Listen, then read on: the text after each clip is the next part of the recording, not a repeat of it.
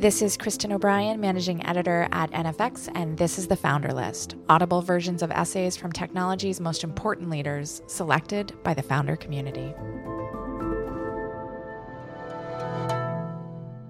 On October 21st of 2013, Brian Chesky sent this letter to his entire team in the early days of Airbnb. He then decided to publish this memo to help other founders who are building their own company cultures. Read by NFX. Don't fuck up the culture. Hey, team.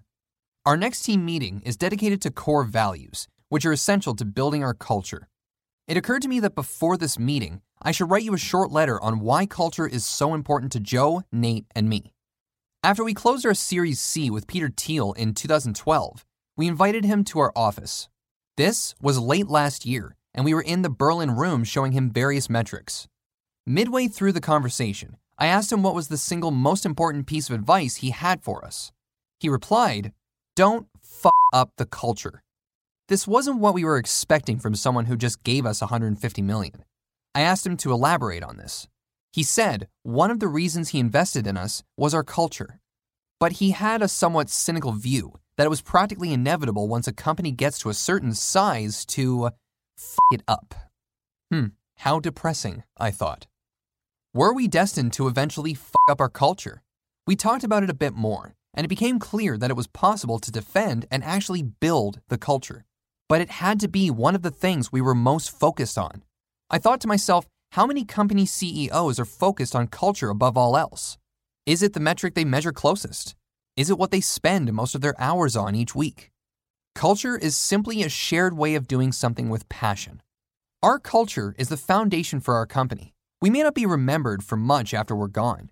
And if Airbnb is around 100 years from now, surely we won't be a booking website for homes. We will be far past this in our evolution. Not to mention that kids 100 years from now will be asking their grandparents what websites were. The thing that will endure for 100 years, the way it has for most 100 year companies, is the culture. The culture is what creates the foundation for all future innovation.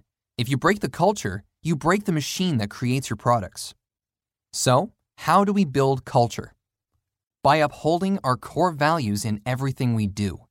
Culture is a thousand things, a thousand times. It's living the core values when you hire, when you write an email, when you're working on a project, when you're walking in the hall.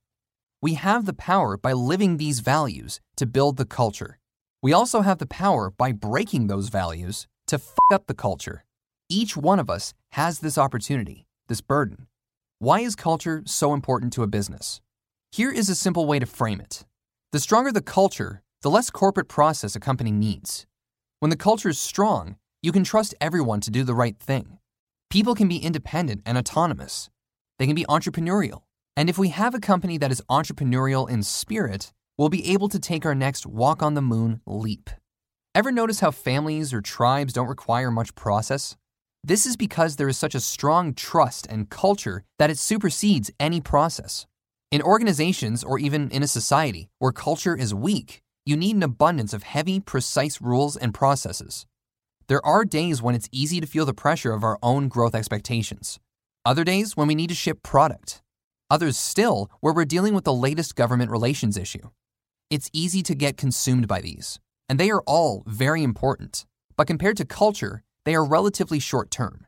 These problems will come and go, but culture is forever. Brian. For more audio essays from the people who've built companies like Instacart, Facebook, Trello, HubSpot, and Dropbox, visit the founder list at nfx.com or subscribe to the NFX podcast at podcast.nfx.com or wherever you get your podcasts.